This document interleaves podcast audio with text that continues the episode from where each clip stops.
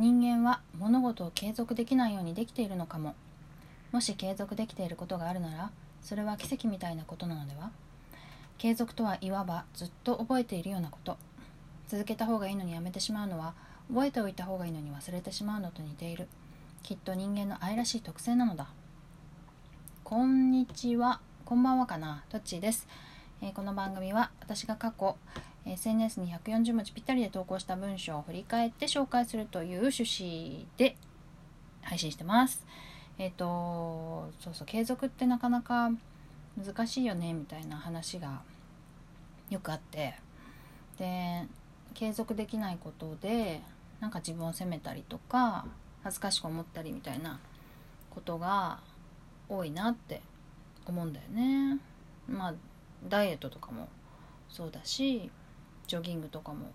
そうだしあとまあツイッターとかもねあのー、やろうって頑張ってやろうって思ってる人はなかなかできないなっていう人も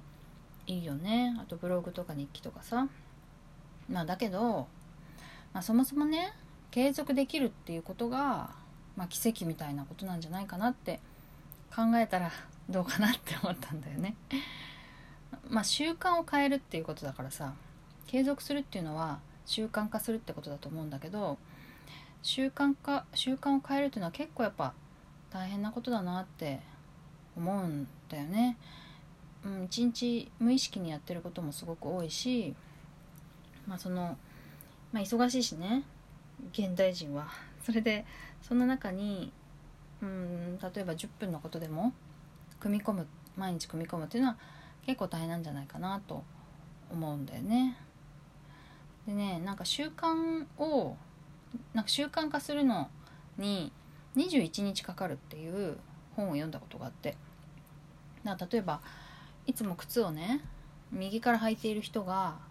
すごい意識して左から履くようにするっていうそれを意識しないようになるまでに21日かかるんだって。だから21日間は意識して左から履くんだけどそれ以降はもう大丈夫っていう話を読んだことがあってね。だからまあ習慣化しちゃえばこっちのものっていうのはあるよね。毎日のことだったらね。だけど例えば毎週これをやろうとかいう場合はなんかそういう無意識にすり込むというのはなかなか21回やるのかって話でなかなか難しいような気がするからやっぱりスケジュールに入れとくのがいいよね。まあ何時何時からやるとか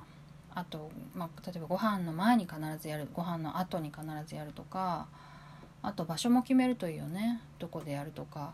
なんか空き時間にやるとかだとなかなかできないから。うんどこでやる。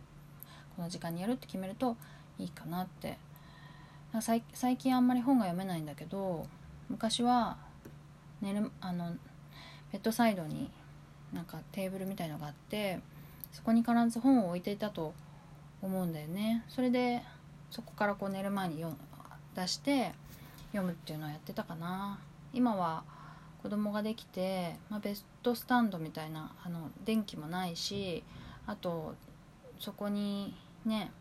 あの本は子供用の絵本しかないしあとさスマホを見ちゃうからなかなかそこで本を読むっていう行動にならないんだけど多分そこをね変えたらね読める気がする。つまりスマホを置き場所を決めてで読みたい本も置き場所を決めてあとは、えー、スタンドの明かりもつける。そうするとおそうだね。なんかえっと読めるような気がするよ。手軽にするっていうことだね。だからどこでいつやるかを決めてあとはそのアクションを起こすまでのうん行動をめちゃくちゃ楽にするっていう。本当はワンアクションぐらいでできたらいいよね。そういういろんなこう仕掛けをしてやっと継続できるんじゃないかなって気がするな。ということですかね。うん。もう一回読みます。2018年4月3日の今日の140文字。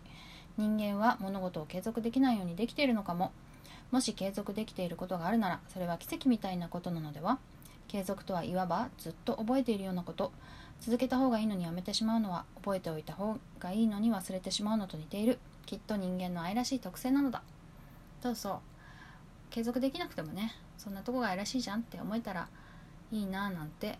思った